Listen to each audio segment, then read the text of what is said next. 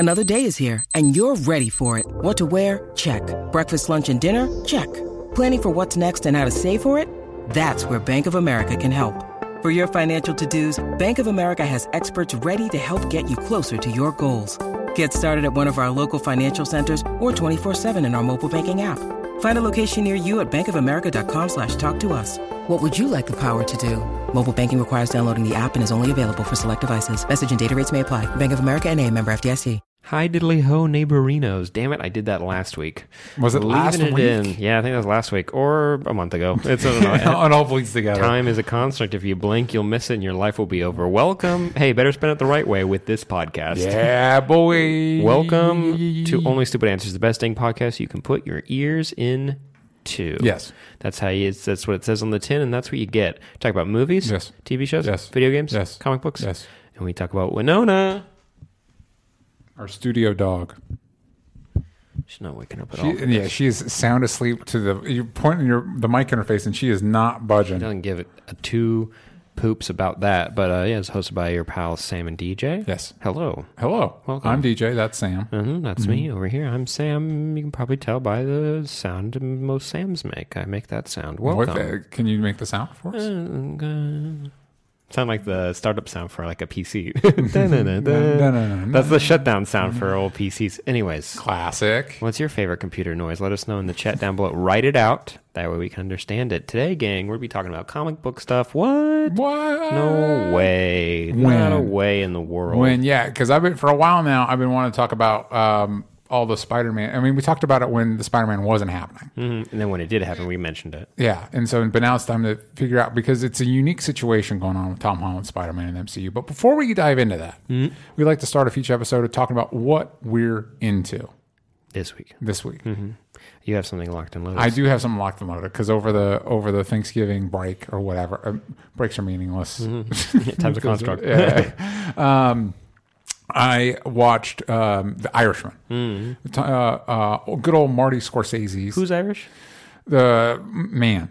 Which one? The, uh, uh, Robert De Niro's character. Whoa. Yeah, yeah, yeah. So where does the movie go from there? Hold on, go, go forward. So I I made a pact with myself, because I, I love the Ballad of Buster Scruggs, and I was disappointed to find out that that had been in theaters, and I could have watched it in theaters, and I didn't. I waited and saw it on Netflix, and I was like, I should try and make a concerted effort to go see movies in the theaters. And so Martin Scorsese's coming out with a new movie called The Irishman, and I'm like, I should see that in theaters. And then I saw it was three and a half hours, and I'm like, I'll wait till it's on Netflix. Mm-hmm. Try your best. So yeah, so um, so it dropped on Thanksgiving, and so I checked it out, and surprise, like all the reviews said, it's very good.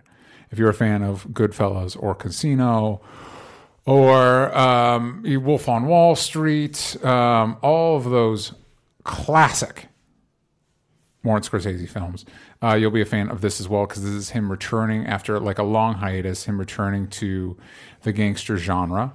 Um, and it's with a murderer's row of classic gangster film actors. He, Uh, Robert De Niro and Joe Pesci have both worked with um, Martin Scorsese before, but this is the first time Al Pacino's actually been in a um, a Martin Scorsese movie. Oh, cool! Yeah, so it's it, which is one of those weird things to think about. Playing Al Capone, correct? No, ah, no, no, he's playing Jimmy Hoffa. Thank you, yeah, the other Jimmy, guy. Yeah, yeah, he's playing Jimmy Hoffa, uh, and he's great in the role. And so this is all based off of uh, the book I Heard You Paint Houses. Confusingly, when the title card comes up for this movie called The Irishman, it says, I heard you paint houses. Uh-huh. And then at the end of the movie, it says, I heard you paint houses. And then the title card for The Irishman comes up. So it's like, did was there like a mandate to call it The Irishman, but Martin Scorsese still wanted to be called I Heard You Paint Houses? Uh-huh. Like, what, what, where was the disconnect here? But uh, it's based off a book um, uh, um, written by, I want to say the author's name was Charles Brandt, but it's based off the story of Frank Sheeran, who um, was a union leader. And according to Frank Sheeran, he is also responsible to for several of the most notorious gang killings in the history of America. And I'm guessing that's Robert De Niro's character? Yes, that is Robert De Niro's character. I will say there's a uh, pretty well put together Slate article that I tweeted out at D J Talks Trash uh, that's basically like... Uh, Uh, Frank Sheeran's story is probably bullshit. Mm-hmm. um, uh, because it'd be like, I found Bigfoot and also I found the Loch, Mon- Loch Ness Monster, but you never knew about it. Because mm-hmm. I'm um, that good. Because I'm that good. Uh, but ultimately, I think its factual basis is kind of irrelevant, because what this is more, because somebody did those things.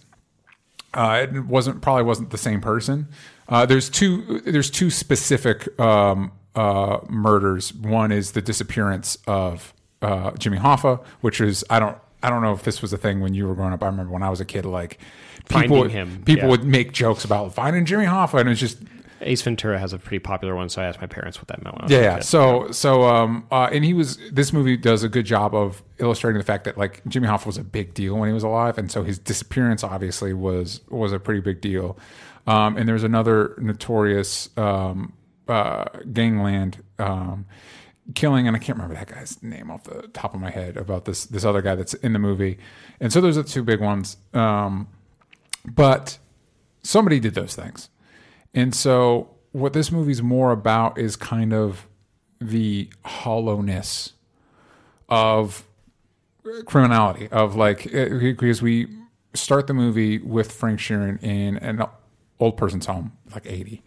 Uh, and it's him telling a story, and then we cut back to that, and he's alone, and he doesn't really feel sad about the stuff he did, because he doesn't really feel anything, and mm-hmm. it's just kind of like, uh, I was reading some reviews that pointed out, like, yeah, nobody's going to be putting Frank Sheeran's poster on their wall, because he's like the cool gangster guy, mm-hmm. it's just kind of like, oh, this was kind of sad and pointless, and you don't have any friends or family that give a shit about you, or any of that stuff, and so it doesn't matter that whether it was actually Frank Sheeran or not, that idea of the people that live in this world and live these lives, it's supposed to be like glamorous or exciting, or you want to feel powerful or important. And at the end of the day, you're just another footnote in, in history, if anybody thinks about you at all.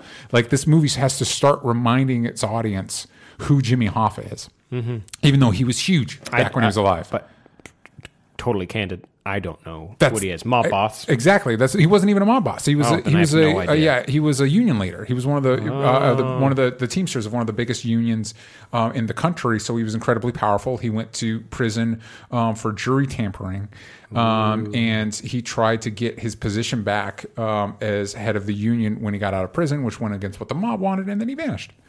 Um, but like the, and the fact that the movie has to remind you kind of points out like, yeah, for as powerful as all this criminality, like it doesn't matter. It doesn't mean anything. And that's, and that's what the movie's about. Mm-hmm. So whether Frank Sheeran's bit in all this and how much he fabricated, probably fabricated of his story, is irrelevant to the story that this movie's telling, which is a, a kind of like a eulogy to crime movies and to, and it, it it's, being talked about, whether it is or not, it's being talked about as this is like Martin Scorsese and Robert De Niro and Al Pacino and Joe Pesci and Harvey Keitel's in it, Ray Romano's in it, Bobby Cannavale. Um, I like Bobby Cannavale. Uh, the it, this is kind of like probably not Bobby Cannavale; he's pretty young, but this is kind of like their goodbye to crime movies. And mm-hmm. if it is, it's a good one because it is it, it's a chunky three and a half hours, but it moves. It it really it didn't feel like three and a half hours when I was watching, because I was ready for like. Well, I mean, like, strap in, uh, like, uh, here we go. This year, the other three-hour chunker was Avengers Endgame. Yeah. But that one flew by for me. Yeah, but but that also has the big spectacle, everybody and your mom is in the movie, and the explosion. And so she was the most expensive person. She was the most, surprisingly. Um, and and I guess as far as gangster movies go, this is the same thing, because it's mm-hmm. like everybody you've ever seen in a gangster movie is in this movie. What if that's how he pitched it? Was like Avengers Endgame, but, but for gangsters. Yeah. um, well, now we're going to do it for cowboys next. And what's really cool is um, uh, that Martin Scorsese, uh, he just did an interview with Jimmy Kimmel. He just turned seventy-seven, but he still directs like he's a young, like the energy and the and the dynamic, like, because you've seen Wolf on Wall Street, mm-hmm. right? That doesn't feel like a movie made by an old man. No, it feels and, like someone who, he probably lived a lot of that. Yeah, he and he is. He's an older man, but like the, the this movie, it, it's... energetic, it's it's it's directing is muscular, um the interactions are good. uh Joe Pesci has been on a prolonged retirement, quote unquote, mm-hmm. uh, and he's coming back for this, and he's he's really great. So it's like if you want a more uh mature um so just something, change of pace, like if you want like twenty-one Bridges is different than superhero movies, whatever. This is better than that. This is like this is a better this is a better movie than that. So if you're if you're looking to like uh, uh, sit down with kind of a, a, a meteor movie over the holiday season, I think The Irishman's a really good one. Why? Because so it's been mentioned. I forgot if we mentioned it on this or if we were talking about it off camera, but that This film didn't want to be it didn't want to be produced or created by other studios, but Netflix said yes to it. Mm-hmm. Did you get a vibe of why? I think part of it was um, I think it might have been a variety of reasons, but I think currently, because it was supposed to be made a while ago. I think the book came out in two thousand four, which from what I understand is around the time when Robert De Niro it came on his radar, and he's the one that kind of like put it all together. Um, but it got pushed back because Martin Scorsese wanted to direct other movies. Da, da, da, da. And now the price tag, I think it was one hundred sixty million dollars. And the price tag was pretty high because of the de-aging te- technology. Because I'm going to guess it's it's pretty, it's in a good chunk of the movie. Yeah. Um, I think a majority of this movie takes place when these characters are in their late forties to early sixties, around mm-hmm. that time frame. And all of them are in their late seventies, early eighties. Like they're, yeah. they're, they're older guys. And so it, it's weird to see. Normally you think de-aging technology, it's like we're taking Kurt Russell back to like young Kurt Russell, like... This one, we're taking old men to slightly older, slightly younger men, like in their yeah, fifties. You know what I mean? It's like uh, when they de-aged um, Finn Wolfhard for It Chapter two. It's like just a little bit. They did? Well, he puberty hit him yeah. like a ton of bricks. So it, uh, he's taller and he looks different. He just looks yeah, different. Good for them. Good for but them because I didn't even is, notice. No, yeah. me neither. But they, if you look at it now, he, he just has a babe, more baby face. Yeah, yeah, yeah. So it's like it's not it's not like they're they're. Crazy. There is one flashback to when Frank Sheeran is supposed to be in uh, World War Two, and he's obviously supposed to be significantly younger then. And it, and it does have the same situation as um, uh, Nick Fury and uh, Samuel Jackson in Captain Marvel, where it's like, but you still move like an old person, like you still like you're not you're not springing around like you're. But I, I I do think part of that feeds into we're seeing this guy tell the story, so it's like when you remember something. You know, a little bit of the present you is in that memory now. You know what I mean? So it makes it kind of works in that way. Uh, that that kind of um, disconnect between they're supposed to be younger, but they still kind of move like they're older. Like it, it kind of works, you know. And um, it's it's cool. It's just cool to see like Martin Scorsese in this mode. Like I, I love Goodfellas. The Departed is one of my favorite movies. Um, so yeah, it's an interesting. It's just a cool, it, it, but it is a bummer. That like, God bless Netflix, because a lot of the movies we see at Fantastic Fest are produced by Netflix. And Dolomites um, My Name is one of my favorite movies of the year. Yeah, and that's a Netflix feature, and and, and widely praised. That movie is is Thank very God. is is being very well received, and it's so it's a. But you also kind of want it to be like a movie, like you kind of want it to be an event. In theaters, mm-hmm. you know what I mean? Uh, and movies like this don't get... Tr- like, it used to be Martin Scorsese movies were events. Like, it's very rare now. Like, um, Quentin Tarantino still does that with Once Upon a Time in Hollywood. Um, Ford v. Ferrari, which we talked about a little bit. Like, it's not an event, but, like, theatrical release, it's being well-received. It's mm-hmm. doing... It's From what I understand, it's doing uh, better than expected in the box office, which is really cool. Um, but you think, like, hey, you couldn't get people to make this? Like, you mm-hmm. couldn't... But Netflix did, and and you can check it out, like literally right now. Like the second you're done listening to the podcast, you can check it out, and I recommend it. Mm-hmm. Yeah. Do you think, I know the Buster Scruggs got uh, split up into episode, episodes, correct? No, it's, it's a, it one it, solid? It, I think there was talk of it being maybe a series or whatever, but it's just one, it's an anthology film, like one whole film. So in which Quentin Tarantino's Hateful Eight got split yes. up into episodic yeah. installments. And there is, uh, there's either talk about doing that with Once Upon a Time in Hollywood, or I think it's going to hit theaters with an extended cut. Oh, good. Yeah. Or, or you mean yeah. streaming services, or going to go be re-released? I, I think I think it either will hit streaming services or be re-released as an extended cut. Um, That's cool. Which will be interesting because I know, like watching the trailers, there's definitely a lot of stuff that did not make it into the movie, which is crazy to think about. It, it, Does Quentin Tarantino do extended cuts? I know he... Uh, he well, when Hateful Eight came out, there was the Roadshow version that was a longer a longer cut. Okay. Um, which uh, I enjoyed. Um, Kill Bill was so long, it became two movies. Mm-hmm. Um, Django Unchained, uh, he made a comic that was his original script, and that filled six issues. That's cool. Yeah.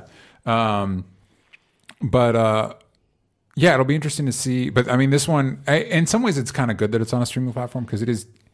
It's a lot. Yeah, it's a lot. Three and a half hours. Like, Danny M. mentions that De, uh, De Niro's narrating was an interesting framing device. Also, he said it was uh, it's uh, so good and it is so long. Yeah, yeah, I, I, and that's a framing device that was used for um, both Goodfellas and Casino, which are also based off books with books, more reputable book, books um, than, uh, than I Heard You Paint Houses. Um, so it's it's one he's used before. It does feel like a callback to, and honestly, I think that'd be the only ding I'd put against it, is that it it's it's like comfort food in that it's so reminiscent of like Goodfellas and Casino and stuff like that. It it's not like the, oh, we're reinventing the wheel here. You know what I mean? How's the de-aging look? It's fine. I mean, de-aging. You know what? Actually, honestly, I thought it was really effective. Mm-hmm. I was I was, and, and again, it helped. Um, it it helped that it's not like we're making them twenty-five year olds, you know what I mean? They're yeah, still just supposed slightly to be younger. They're still supposed to be older guys. I will say, because there's there's a lot of jumping around in the timeline, it took me a while to get used to, like, okay, when's when's this happening as opposed to other things, like what how does but but about the middle point I got like, okay, this is happening around this time, this is happening around this time, and mm-hmm. this happens this is happening around this time. Um because I wanted to mention, oh, on the poster, yeah, Joe Pesci's face is touched up, obviously. Well, it's interesting because Joe Pesci is playing a character that is older than Robert De Niro's character when he's de-aged. Yeah, so so he is he's consistently throughout the movie supposed to be older than Robert De, De Niro. It, it's just that in the poster for The Irishman, his eye line mm-hmm. is super weird in his glasses. Interesting. I mean, if it, look, it blew up. It's that specific yeah. poster. Something about it. It's. I try to see if it's like, is it my eyes tricking me? But look at Joe Pesci's eyes. Yeah. And it's the flattening out on the lens mm-hmm. that makes it look weird. This is so not a real criticism of anything in the movie or even the de-aging technology, or I guess making him look older. Yeah. Something about it just. Make it doesn't give me faith in how the V F X look, but if I you're saying it was, it's good, and I've yeah, heard I good it, things. I thought it was. I thought it was really effective. Yeah, uh, it's something that I I might check out. I got a long plane line, plane ride coming up soon, so that might I be a good way. To, I think it's perfect for that, to chew through that. Uh, and I've, you're not like me. I uh, uh, I like to watch trash movies on the plane. uh, and but also be con- totally candid. Like, this movie's not like super exciting me. So it's like, uh, what is your experience with like gangster movies? I like gangster movies. It's yeah, just, what are some of your? What are some? Do you have any like go-tos? Home Alone? Yeah, yeah, yeah. Joe Pesci's in that. Joe Pesci's in that. It's good to see something like this because it's a reminder of like, oh man, I. I don't know why in my mind when I think of like great actors, Joe Pesci's like not in there, but yeah. it's like he's really good. Mm-hmm. I mainly think of Lethal Weapon and Home yeah, Alone, he's so. really funny because that's normally he's like the comedy guy. You yeah, know what I mean? And he's in the first Die Hard, right? Or am I am I getting stuff mixed up? No, he's not. He's not in the first Die Hard. He's not like a small part. No, I'm pretty sure. Oh, I got this pulled up real quick, uh, but I'll check. I think you're right. But um, wait, wait, name some name some crime movies. Uh, you got Goodfellas, you got The Godfather, um, you got the uh, ba ba ba ba, um, My Cousin Vinny. You, my cousin Vinny. That was a funny tweet going around that uh, I think it was Dan Slott was like, in my headcanon, Joe Pesci's Uncle Ben, because he and he took a pic. It was a picture from My Cousin Vinny. I'm like, you know what, man, I'm down. Let's make it happen. Um, What's some other good? Why am I? Why am I blanking? I'm just thinking of Martin Scorsese one. Yeah, I guess I haven't really yeah. seen that many. I've, I feel like I've seen. I guess maybe I've seen more bad crime like American, gang movies. American Gangster. No, uh, these are like Ridley movies. Scott. No, um, I haven't seen these. Yeah, which is bad because I feel like I've seen more. So I recommend. Um, so my wife hasn't watched a lot of them, and I think we're going to start with uh, The Departed because um, I've seen a good chunk of that. Yeah, because that was my first. That that came out when I was in college. So that was my first Martin Scorsese movie, mm-hmm. uh, and then do Goodfellas, um, and Godfather's always a class. Long plane ride might be a good time to. Uh, plug in some Godfathers. Mm-hmm. Uh, that'll chew up some time. Jeevers. I'll start with three. And then work my way backwards. Yeah. Uh, I know um, Once Upon a Time in America is um, Sergio Leone's big um, gangster movie. After That's you did Once Upon a Time in the West. West. So, that was really good timing on yeah. two different things we were talking about. Yeah, yeah, yeah. You seen the Fifefold movies? Yeah. I don't remember. I saw them when I was kids. Me neither, but except for the kids. Song. Yeah. The Somewhere Out. Don't want to get st- uh, sued. Okay. Don't want to get dinged. Uh, but, uh, okay, so that, that sounds like a solid movie. Yes. For the crime heads out there. Mm-hmm. Like the true crime stuff. This yeah. might be for you. Check it out. I'm going to talk about some comics, if I may. Please because do. We finally, this week, we finally got the, the cap on, at the end of a two-year-long story. Yeah. It's been on hiatus for a long time for different reasons. Uh, but it's Batman Creature of the Night. We've talked about it before, but quick pitch to people who are not familiar with this format of storytelling from D C. A couple of years back, uh, Superman's Secret Identity was a story where, in a real-world scenario, there's no superheroes, but the idea of D C superheroes exists like in our world. Yeah. A kid who happens to be named Clark Kent, mainly because his family's last name is Kent, and their parents thought it was a funny joke, yeah. and the kid hates it. Yeah. He suddenly gets Superman's powers. And that's all you need to know. And there are some aspects of Superman comics that kind of blend into this Clark Kent's life. Yeah. But besides that, it's just watching, reading a really sweet story of like, okay, what does it mean to be Superman? And I, I, lo- I love it. Yeah. So uh, follow Secret up. Identity is is traumatic because I have I, a hardcover of it. I heard, so do I. Mm-hmm. I heard the um the pitch a while back. I'm like, and everybody's like, oh, it's great. And it's like you hear, it's like oh, that sounds corny. Mm-hmm. If I'm being honest, and then you read, it's like it's really good, really good. Yeah. And uh, man, it just. And each issue is a fully self-contained story. And you just pick mm-hmm. up. There's further. It's just further adventures until the end of his life, and you get no. to. You don't see him die, but it's just the. But what does this person's life look like yeah. as he grows older? And it's so sweet. Um, and now a follow-up is called Batman Creature of the Night, where in a real-world scenario, uh, what does what would it take for someone to become like Batman? And I think it's it's in, set in Boston, and it's in the seventies. It's dated, yeah. yeah, yeah. Um, and it's. Basically, a young boy named Bruce Wainwright. Yes. It's not quite Bruce Wayne, but, you know, close enough. Uh, a kid who's obsessed with Batman when he's a kid. And yeah. He's like, man, I want to be like Batman. And he kind of gets his wish in a way. And yeah, what happens to Batman happens to his parents. And it's and it's awful. And you see yeah. someone spiral from there. And it's it's a dark, gothic kind of fairy tale-ish. Not gothic in the sense of, like, Jack the Ripper type, but it's it's no, but I think that's a good description of it, and it's and he says in the back of this this fourth issue that this was more of a horror story, less of a sci-fi story, more of a horror story, and it fully is. Yeah. It is it is pretty messed up once you start diving into it, and there's the what Batman is in this world. It's not someone putting on like an Adam West Batman cape and then going out and punching robbers in the face. It's yeah. like it's it's a it's more of a horror story. And yeah, he's uh, able to, and like in Secret Identity, where the character starts exhibiting Superman powers. In this, the kid basically conjures Batman, basically. A, a, a creature like Batman. That it, it's it's more about the fear that. that induces in people yeah. and it's like a shadow because Batman's always described that way, and it's yeah. it's super uh scary and fucked up, honestly, and uh, it's four issues and for different health concerns between the writer and the artist yeah. um sep- totally separate, but it just happened. The fourth installment, because it was a monthly series, got held off for two years with no solicits or really no updates of what was happening, and just all of a sudden it came out. No. So now that it's out, we were talking about it at lunch, but just to kind of want to give a shout out because Superman Secret Identity was so good, and the beginnings of this comic were so solid. Yeah. Uh, I just wanted to mention that I thought the the final issue was good. Yeah. Um, and sometimes great at certain points, mm-hmm. but the conclusion of the story I didn't find. It could be that it's just been so long. Yeah, I felt the same way. So I might have to reread it as a whole, because that's how I read Superman Secret Identity, and that was beautiful. Yeah, I also think uh, they talked about it kind of expanding on it for that last issue, and there is kind of like a like the first couple pages are like, hey, remember these things? Mm-hmm. You know, and it's like, thank oh, thank you. God, yeah, yeah, thank God. But they um, like. For reasons, someone, somehow there's a Robin in his life and an Alfred mm-hmm. and a Gordon, and it's like they're all different. Yeah, but it's they're not all not, not necessarily allies mm-hmm. where they would have been in the comics. It's it's complicated, but it could be whatever this thing is that Bruce can tap into might be manifesting or controlling things to get these people to be in his life. Maybe, yeah. possibly. There's there's different reasons for it, but like if you read it, it's interesting. But I there were lessons that I thought oh, mainly looking at mental health in a way that's like.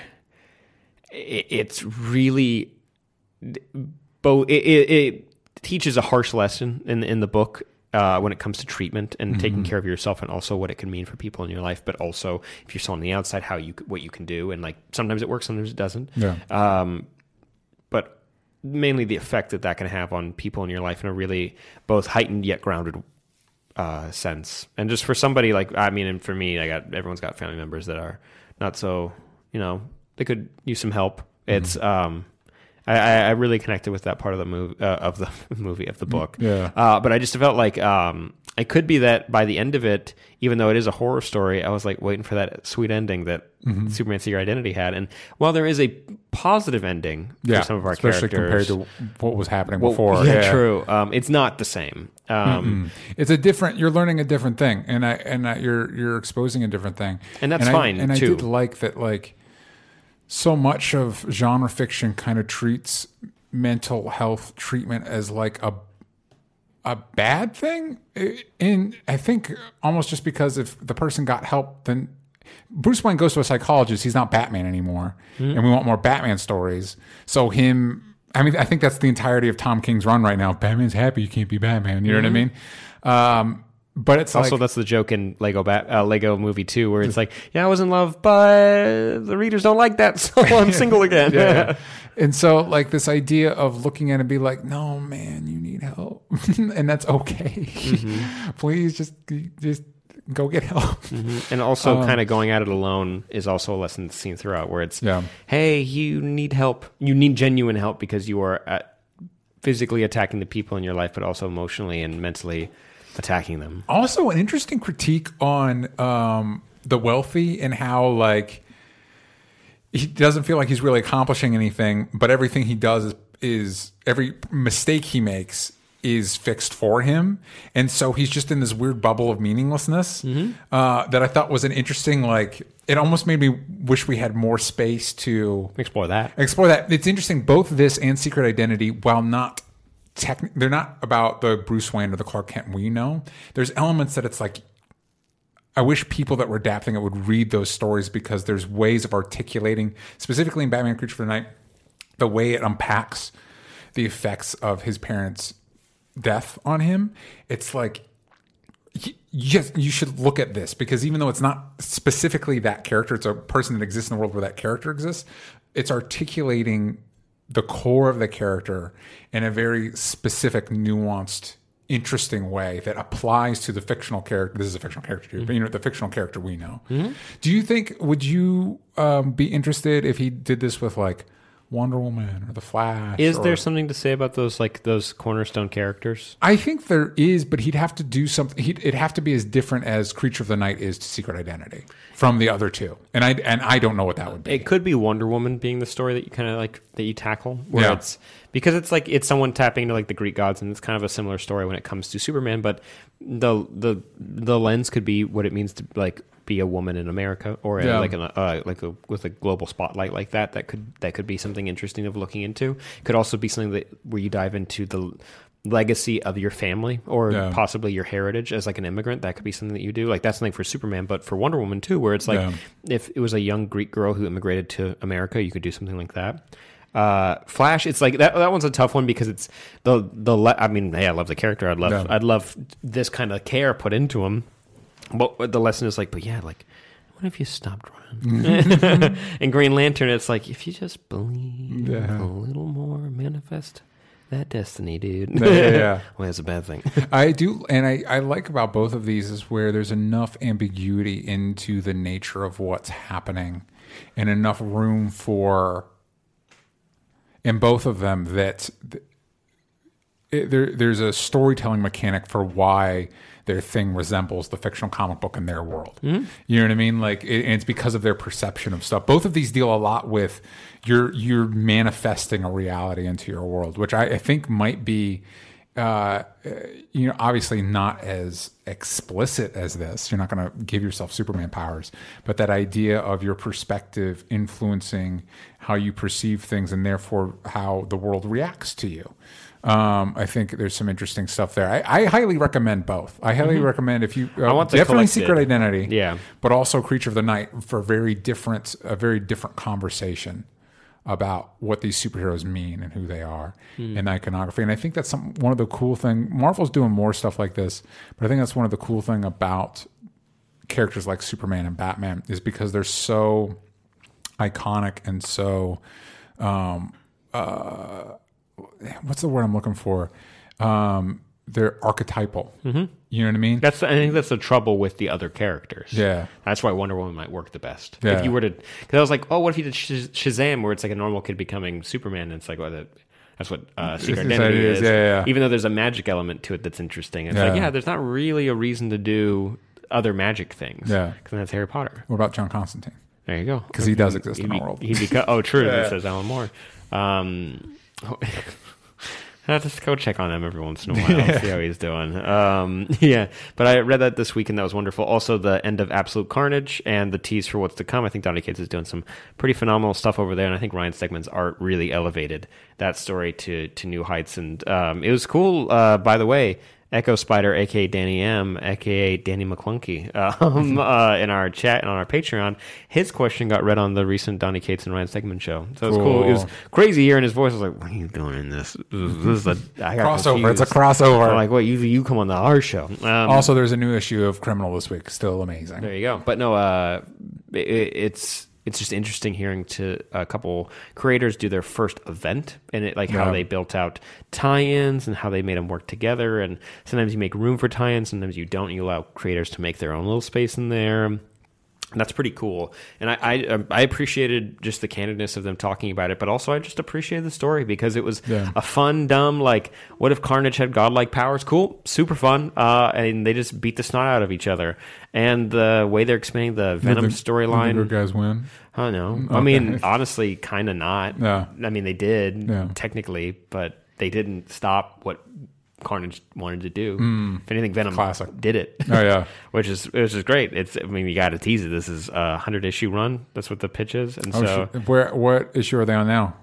Um, fifteen. twenty. Oh, jeez. Yeah, so... and But Absolute Carnage isn't numbered in Venom, but mm-hmm. those are a part of it. So like they're like closer to thirty now. Gotcha. So um but yeah, it is it's for a while. They're going to be doing this for a while. That's cool. But so far it, all the ar- arcs have been really cool. All the like spin-offs that they've done with like Venom and um all the new symbiotes that they've kind of like brought up. They're cool. Like Venom Island sounds awesome and And, What's the pitch for Venom Island? Uh, they they're keeping it under wraps, but it's oh, okay. there's like Spider Island. It's yeah. the Venom's version of that. But so like there's it's cool because they're tying it still back to Spider-Man, but also they're like excuse me, there's a mandate basically from Marvel to like make Venom his own thing. Why? I wonder. Who's to say? Yeah. Um, but also I like, but what they're doing isn't bad. Like mm-hmm. they're making really compelling stories and uh, it's crazy to, to, to think about how Venom is becoming such a cornerstone of, with everything. all, because literally anything Donny Cates writes is like, can we get Knull in there? Yeah. so can we get put with some Knull in there? So far, yeah. I, I like Knull a lot, and especially with Silver, Silver Surfer Black, the way they made it. That was really look. good. Uh, but there's a really cool moment in uh, the Venom run with Absolute Carnage where Spider-Man feels guilty because like Carnage is on the run, like he's they're going after him, no. and they're going through a machine where you basically have to be put under to get like the little bit of Venom that's still inside you, like to get it sucked out or whatever. I don't yeah. know. Uh, comic book stuff. Yeah. Uh, but Spider-Man's like, I'm, but I'm the one who's responsible for why any of this is happening. Yeah. And Venom inside of Eddie's head is trying to talk to him, talk to Eddie, and he's like, come on, you can't let him keep feeling like this. Like he he he messed up without yeah. knowing it, but also like it's not fully his fault. Like yeah. and but Eddie doesn't tell him. like, yeah, yeah. And I'm like, ah, still a piece of shit, aren't you? like there's cool moments where he's like a true anti-hero where it's like he's not like going around like eating people's faces off, but yeah. he is complicated. Yeah. And I like what Donnie's doing with him. But Venom. Yeah. Spider-Man. Spider-Man. Bring it back around to the topic of the episode. How can we get Spider-Man to take over as Iron Man in the M C U? How can we make it happen? How can we? But in one more movie and one crossover. So what spawned this conversation is a few months back. If you might a, remember. If you might remember, the whole internet went into a, a firestorm um, when uh, it was announced that Marvel and Sony couldn't come to terms. And like, oh, Spider-Man's not going to be in the M C U anymore. And everybody uh, flipped out, and then surprise, they figured it out. And so the the uh, how. the um, plan is there's going to be a third Spider-Man movie, and Spider-Man's going to show up in one more crossover movie, and then probably Sayonara. done and done. Maybe, maybe, maybe. Um, By the way, uh, Danny M says Mark Bagley is going to be doing Venom Island. He's going to be doing the cool. next couple like art for Venom, which originally he helped design Carnage, which is cool. Oh, that's crazy! And he's also a very he's he's a one of the all time Spider-Man um, artists because he also did the was part of the longest writer artist run with Brian Bendis on Ultimate Spider-Man. Oh, cool! And he also did um, Life Story the. He was the artist on, yeah, he was. on um, that. Yeah, he was yeah, great. Yeah. And, but apparently uh, he helped, uh, they recreated Venom, uh, Cletus Cassidy and Eddie Brock meeting mm-hmm. in Absolute Carnage, yeah. but in from the first one that uh, Mark Bagley drew back in the nineties. Nice. They recreated that scene, or they did the, this has like the preamble to that scene yeah. now in the comic, and I'm like, oh, that's cool that you got, and he only did those two pages in Absolute Carnage. Um, Ryan Stegman did the rest. It was cool. That's a good book. So let's go ahead. Both and, good artists. Yeah. So did you do you want Spider-Man to keep hanging out and doing movies with Thor? And he hasn't seen. No, he met Thor. You know. Yeah. You know what? Of course. Like, come on. Like, you know, it's it's tough with like, you know, Disney buying Fox and like taking over the world and all that stuff, because you know, like people are. This is so stupid. People are losing their jobs, and there's going to be like stuff. We might not get stuff like four B Ferrari because that was a Fox movie and stuff like that. But then there's a part of you that's like, yeah, but then the X-Men and the Avengers get to hang mm-hmm. out, which is a stupid reason to want that. But like, you, it's cool. Like it's you, you want to see all that's the part of the appeal specifically um, in the Marvel universe, because that's that was one of the, the that almost that entire universe is created just by a handful of creators, Stan Lee and Steve Ditko and Jack Kirby. So you want, yeah, you want all to hang out. And Spider-Man, I don't know about you, like Spider-Man is the He's Marvel. He is the Marvel. Him and Wolverine are mm-hmm. like for growing up, like they were well, the they were the guys. Wolverine not so much anymore because they killed him and they got a little confused there. But they're yeah. figuring it back out again. Spider-Man though is is a staple. You know, he's the one you're he's the one you're keeping. Uh, he's the one that just people always come back to when they think of Marvel. Hey, he's got the red. Marvel's got the red. It just makes sense. Yeah. One of the cool things about M C what the M C U has done is they took these characters that for me were never A-listers. That that appealing, and but now they are like mm-hmm. they are the um, the Avengers. The Avengers were always kind of like when you when I was growing up, top tier Marvel teams were X-Men, and then uh, X-Men spinoff, and then X-Force, and then Fantastic Four, and then the Avengers, mm-hmm. and now uh, and they were always kind of like a Justice League ripoff because Justice League always had like. The Superman. Big guys, yeah, yeah. The, the big guys, and the Avengers just had you know the ones that couldn't support their own book or whatever. Mm-hmm. But um, Iron Man, what I, I, he could, he could support, kind but he wasn't, they, they weren't. And then um, Brian Bendis came along, and he's like, "Hey, crazy idea, Marvel. What if the Avengers actually had the characters that people liked on it?" Mm-hmm. And then you you kept they kept Cap and they kept Iron Man, but they added Spider-Man, they added Wolverine, they added some of uh, Brian's favorite characters like Luke Cage and Spider-Woman, uh, and that was probably the first Avengers comic I went into shops and like picked up because it's like, oh, Spider-Man, Wolverine, and the Avengers, it's, it's a, check it out. It's a good run too. Yeah, it's I mean it's it's chock full of uh, a lot of a lot of crossovers. Yeah, a lot of crossovers, Big and events. it is it is a it is a long long run. But um, so you know, uh, God bless Kevin Feige and what they did with the M C U, like. Robert Downey Junior's Iron Man is now to the point where he's he's so iconic the comics still aren't able to really catch up with. with how successful that interpretation is. Like the, the Iron Man comics still aren't like Mm-mm. flying not, off the stands or anything. I mean, I really like Tom Taylor's infamous Iron Man. It's, yeah. I read it. God, it, it such a shitty move. He It's when he's like the Axis event, so he's acting like yeah, a everybody, villain. People were switched, so like Deadpool became better. Yeah. And like I think the Sabretooth became good at that time. Carnage became good. Weird. Yeah, which he was like, but he was really bad at it, so mm-hmm. he'd like violently break in place. He's like, hello, I'm helping you. And he's like, it's like really manic, which is great. Yeah. It's super funny. Uh, but for... Um, uh, what am I going to say? For, to- for uh, Tony Stark Iron Man, he... He ended up uh, giving, because Daredevil was in San Francisco at the time, and they had Tony Stark being in San Francisco as well. Yeah. They He allowed Extremis to go through an iPhone app that if you used your phone every day and paid a subscription fee, you could uh, change how you looked. Mm-hmm. Like you could just, like physically, like on a genetic level, you could make yourself look different. Uh-oh. And so, and yeah, he uh, Daredevil caught pretty quick that Tony was doing something shitty with it immediately. It was a, like a freemium app where you got it for free for a little bit. Then it was one hundred dollars a day after that. And uh, then to kind of show Daredevil what he's capable of, gives him his sight back. And then you get a whole scene of him losing his sight again while he's talking to Foggy. And it's, it's really, really rough. Where yeah. Daredevil doesn't react to it, but you can tell he's like really destroyed on the inside. It's a really good take on Iron Man. They haven't really captured any, at least that was unique, you know, yeah, like it was them bad or whatever. Yeah, yeah. It, it was it, at least was a take. The rest of them are like, you know, quipping. Yeah, yeah, yeah, yeah. It's Spider-Man, but he's older. Yeah, and so it's like they they turn these characters like Captain America has some of the best superhero movies around now, and and they they made a universe that felt vital without their key components, and.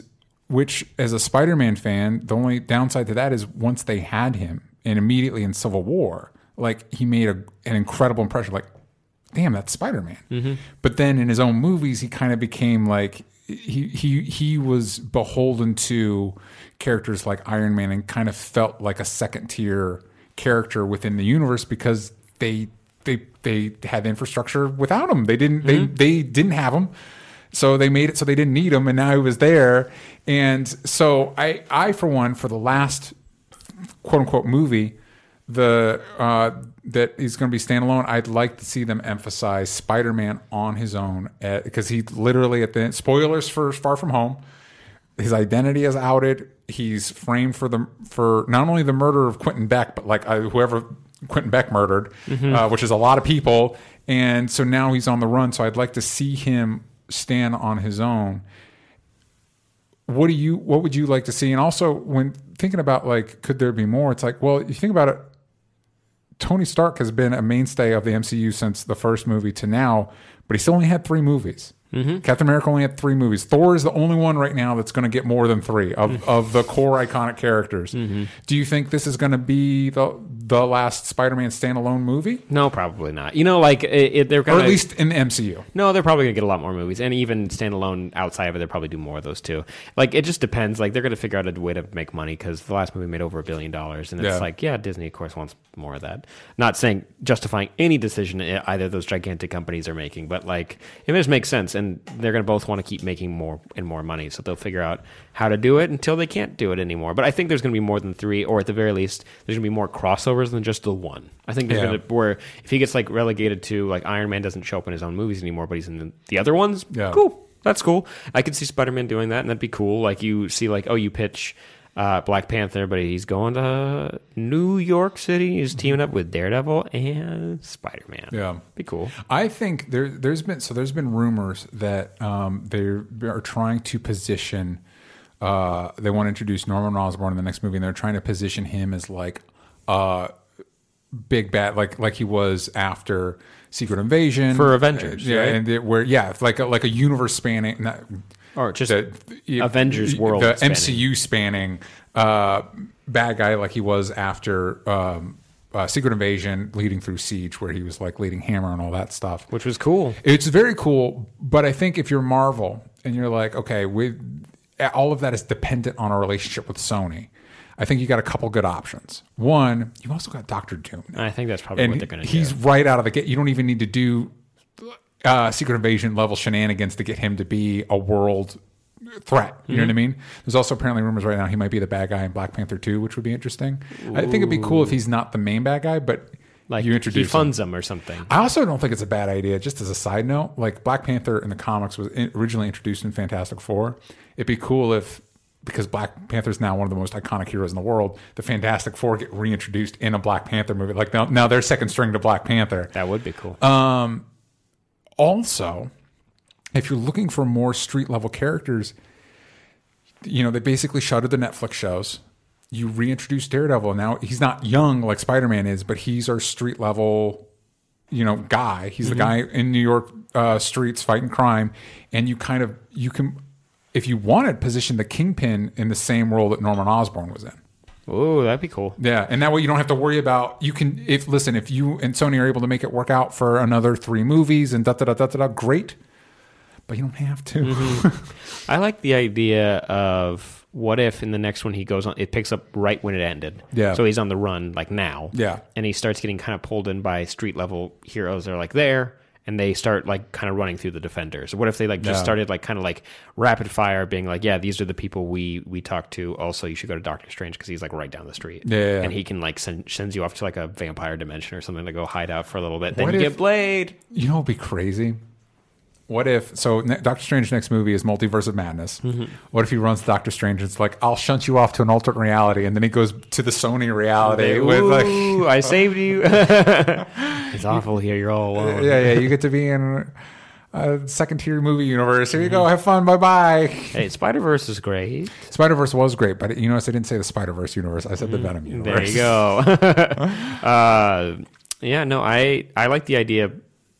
I, I like the idea of him kind of hanging out with the street level heroes, where it's like yeah. you could use that as a as a vessel to start introducing other Marvel characters early on, where it's like, what if Daredevil's like out on his own, kind of doing his thing, where he like, he takes the shtick from Spider-Man for swinging his webs, and it's, it's the the cable on his on his baton. Like that could be kind of cool. Like that'd be a fun introduction. I think the the villain everyone kind of wants to see in his own solo movie is not, not sorry, not by himself, but in a solo Spider-Man movie is Craven, right? To like hunt him down. He's a big one because he's, he's one of the ones we haven't seen yet. Like some, even Norman Osborn, we've seen him in like a movie and a half. Now we got Mysterio in a movie. Yeah, and so like I think of the big ones that haven't been seen yet, Craven's up there on the list. But also could probably just be a good time to you can do Craven. But what if he started recruiting other Spider-Man villains to go after Spider-Man? Like what if you used yeah. the Vulture? Yeah, Scorpion. I, I think it'd be cool because they've done enough groundwork. It's like you might.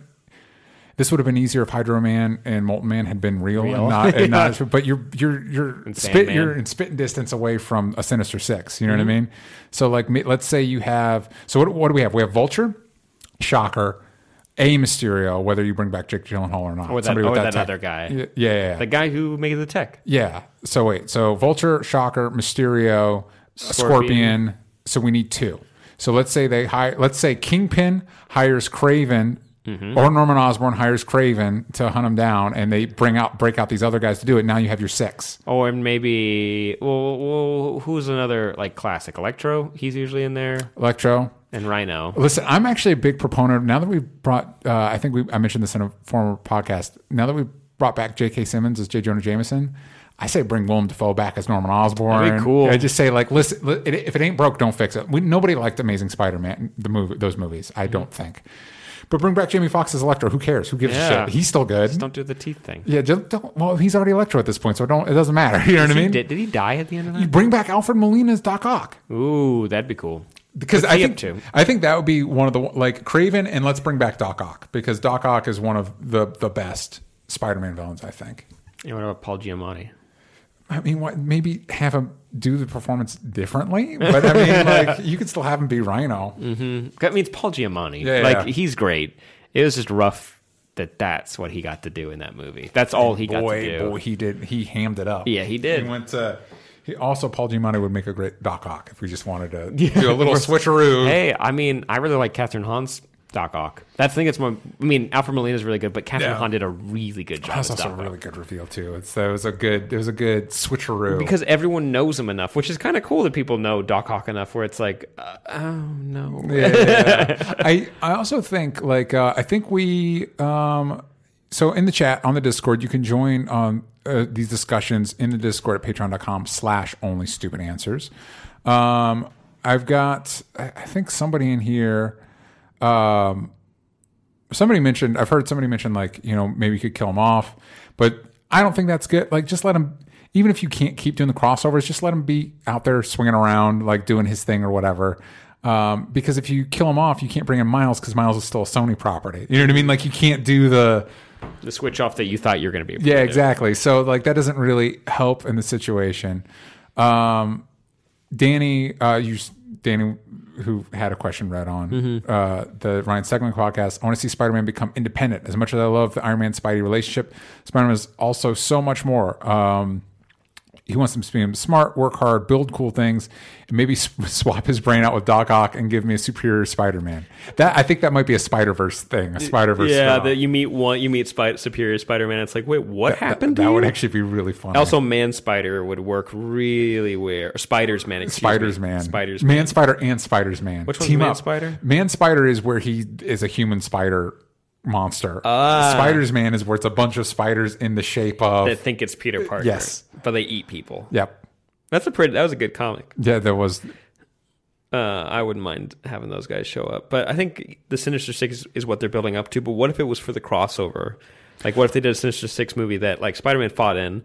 Like, but he's like, okay, even though he can take them all down, what if he kind of like called in some friends? Well, you mentioned, so earlier you were talking about Absolute Carnage and you mentioned the street heroes. Um, one of the big Spider-Man crossovers when I was a kid was Maximum Carnage. Mm-hmm. And that was like the people, Carnage had his own group and Spider-Man had his own group, but it was like a weird, like it was like Cloak and Dagger and Captain America. It was like a weird, like whatever. What if uh, you set up your street level heroes and you did a Maximum Carnage crossover with Tom Hardy's Venom, Tom Holland's Spider-Man, and then to f- and we are already getting Shriek in uh, Venom two sure with with Carnage. So if Carnage has his crew, what if Spider-Man, instead of just random characters, what if it was like Daredevil and Luke Cage and Iron Fist and Jessica Jones and like the street level defenders against the Maximum Carnage crew, and that's your big Maximum Carnage crossover. That would be cool. We could be getting to the point now where it was like each Avengers movie was like its own crossover thing. People, the X-Men could be having their own crossover thing, and Spider-Man could be having his own crossover, just like in the comics where it's like you've got like three different crossovers going on at once. Mm-hmm. That could be cool. Yeah. What if uh, Ant-Man and him team up because Ant-Man's been on the run before? And it's like, oh, I know this whole thing. He's like, yeah. That's, you... That'd be cool. Yeah. And also, what if he... I mean, just shrinking tech's always cool. I will say I still like the idea of maybe of the people... Listen, we want Kraven. But what if somebody hires Deadpool to hunt down Spider-Man on the run, and maybe he goes to hide at the one school where they're already, you know, hated and feared, and he hangs out at his senior years at uh, the Xavier Institute? That would be cool. Yeah. What if uh, there was a new Hulk movie that came out and he had to go hunt down a living weapon up in Canada, and that's how you got Wolverine. So you get the opposite of how he got introduced in the comics. Yep.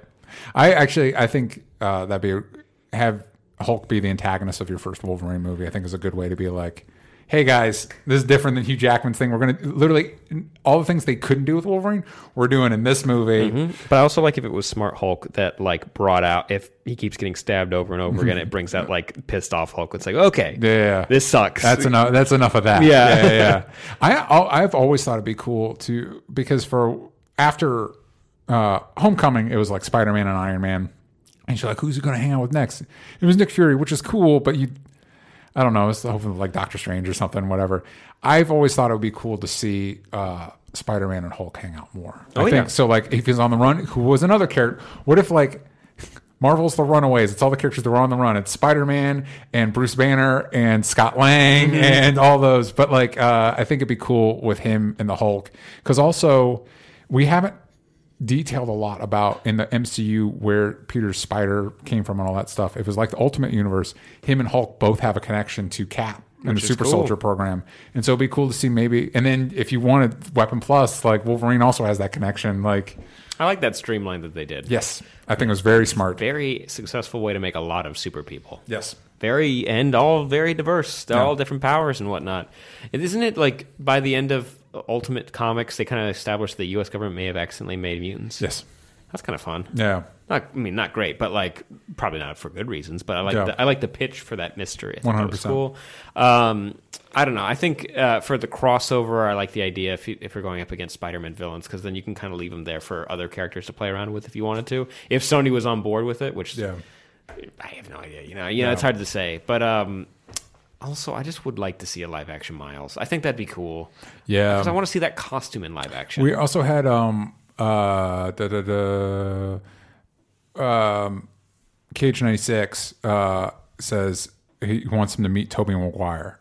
That'd be and, cool. And that, that makes me go back to like, I, I, I know the joke was supposed to be in the original Spider-Verse, but it's like, you can do it now. We're all the Tom Holland, Tobey Maguire, Andrew Garfield can hang out with your animated Spider people, mm-hmm. uh, that Miles. By the way, and he, Spider B Park, Peter B Parker, excuse me. When Miguel O'Hara goes back and he, he points at the other Spider-Man, you can do the joke where all three of them point at each other. Yes. Again, you can. Yeah. Would very much enjoy if you did that yep. joke one more time. And I think it'd be cool. To, I think it'd be cool to have all of them. If you're doing the Spider-Verse stuff, it's let's let's bring back the, the old gang. Boys and girls. Yeah. You know what I mean? I mean, not even all the supporting cast. Just get like, just get the, the yeah, boys. The three one, the three. primary Spider-Man together, please. Andrew Garfield will be that one that's like he'll be um uh who's the it was um who's the doctor that didn't want to come back uh uh, uh Christopher Eccleston. yeah, yeah yeah you get it from old footage. yeah, yeah, it's like yeah. Well, we have permission to use this yes. stuff, so it's like all these like weird clips. It's like yeah these are the outtakes we never use. yeah. It's like okay, it works. yeah. I mean, I guess you could technically do that. I did that with Uncle Ben. What if Tobey what if Tobey Maguire showed up in Crisis of Infinite Earths? Like they cast him as like a, a D C character. Cool. It's what is it? Uh, what is the Spider? Who's that Batman villain? Black Spider. Black Spider. Black Spider, who in um, Young Justice is voiced by the actor who played Spider-Man in Greg Weisman's Spectacular Spider-Man cartoon. That's fun. Yeah. And see, he plays Black Spider, and it's the same Spider-Man shtick, right? He has webs. Yeah. Why does he have webs? I don't think in the comics he does. I think in that show they made him that way because they, they were making explicitly sh- it's a Spider-Man rip. Yeah. yeah. In the Suicide Squad animated movie, they had Black Spider and they added uh, he had webs too. Yeah, because what else does he have? What is he, a martial artist? Everybody in the D C universe is a martial artist. Every you gotta kid do something is. Different. Yeah. yeah. Uh, Harlan Quinzel was a psychologist, but for some reason can still go toe-to-toe with Batman. I love it. She does get the poop kicked out of her a couple mm-hmm. times. A lot of bloody noses. Yes. Not too fun. But mainly I want to see Spider-Man go off on his own, like Danny was saying, but also uh, the Sinister Six is the big thing that I want to see. That'd be really cool, especially mm-hmm. since not only have we done a lot of work to set them up, but like all of the... I guess Tinkerer could count as one of the six, if you really wanted to stretch a little bit. Mm-hmm. Uh, all of them are great. Like, Bokeem Woodbine's still around for Shocker, right? It was the other guy that got cooked. He got punched into, like, a bus or something. Yeah, right? So he's still on the run. Uh, that actor who plays Scorpion, he's great in both um, Orphan Black and Better Call Saul. Michael Keaton as Vulture, of course. I personally would love to see Jake Gyllenhaal come back as Mysterio because I thought he was great. Mm-hmm. Uh, maybe just as a projection because he seemed super-duper dead at the end of that. I know. But maybe he's it's not. It's Mysterio. Yeah. Okay, so. Everything's fake. If I told you. So Spider-Man can only hang out with one other M C U character before he is gone. Mm-hmm. Who would it be? Doctor Strange. Really? Yeah, Doctor Strange. I was just thinking about that where it's like... where But he kind of did in Infinity War. He did, but what if he needs to... But he didn't really get to do anything besides yeah. jumping through the magic portals, which was cool. Yeah. But I, I would like to see that. Uh, I don't think he needs to go to... I don't need to see Spider-Man in space, but I like the idea of doing like magic stuff where he's going up against some sort of evil entity. Mephisto. Ow, I hit my mouth on the microphone pretty hard. And, and Mephisto's like, listen, Aunt May dies at the beginning of Spider-Man three. Yeah. Mephisto's like, I can make you a deal to bring Aunt May back, but you will no longer be a part of the M C U. What if it was, we can bring Iron Man back and Cap. Yeah. Uh, they'll look like C G I monsters, but they'll come but back. But they'll be, but they're like fused together like composite Superman. Mm-hmm, pretty good. And oh, the, shout out! Uh, and that's the last fight he has to fight. You know that there's gonna be a crossover between Batwoman and Supergirl, and they're gonna fight composite. Yes, Supergirl. I want it now. Yeah, I need it. Wait, is it what is it called? Composite Superman for some reason, even though it's Superman Batman, but it's called Composite Superman. Okay. Whatever, whatever yeah, works, yeah. whatever floats their boat. Um, I think it's tough for me because I want to say Hulk. But I also want to say Daredevil. Mm-hmm. But if you had to pick, you have to pick one. Daredevil. So the red on red? Yeah, just because their friendship's so iconic. Oh, or Human Torch. Ooh, damn it. You're going to have to pick? Daredevil. Oh, what if he goes to the Fantastic Four to figure out how to hide? And they go into the negative zone. Then Doctor Strange has to get him out, and he's teamed up with Hulk, and then they all get to go um, and then, But to then the it's beach. It's Hulk, Silver Surfer, Doctor Strange, so it's the in Namor. It's like yeah. the classic Defenders. There you like go. The Defenders nobody wanted. Yeah, and then you get that, which recently the Al Ewing wrote that comic, and it was super cool. I bet. So... uh You also made me think of when you were talking about Spider-Man hanging out with Doctor Strange. It's like, yeah, but I actually don't want to. See, I just want to see them hang out. I don't want to see them fight anybody. Mm-hmm. And I, I want an anthology series like What If, but it's just in between. It's just when two. It's twenty minutes of just two characters hanging out. Yeah, it's like we in, um, in between the big movies and stuff like that. They're just chilling. When Thor was having a beer with Doctor Strange, he's like, "Okay, I'll help you," and it's yeah, like yeah. cut to, and you'll watch that later. And so now we don't need that in the movie because it was kind of disjointed in the movie. Now that's part of our web series mm-hmm. where it's just yeah, these two characters hang out because that's what you want. Mm-hmm. And you just pick those off when you're on set. Well, it's not easy, but no, you no, just no. pick those off, and then you're good to go. You can't tell me What If it's going to be easy. You're going to get Robert Downey Junior back to voice act. Is he? Yeah, he's oh, coming back I mean, to do course. one of the things, which will probably be the most expensive. One of them all. Yeah. I did like the animation. It looks cool. I'm excited for that one. Mm-hmm. I'm excited for all of them, but that, that one, it looks especially fun. I wonder if they can use Spider-Man for that because it's animated.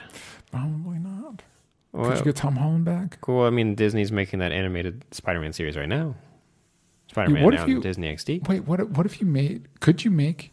Tom Holland voiced Spider-Man animated series, but it's set in M C U, so all of it happens as official. Like technically, it re- technically it works. There's no way that Sony would let that fly. What if you never let Tom Holland take off his mask again? So it's just a C G I. It's like character. The Mandalorian. Yeah. It, well, it's, no, it's like a C G I character. So technically, they're just using an asset in the in the movie. They could do that.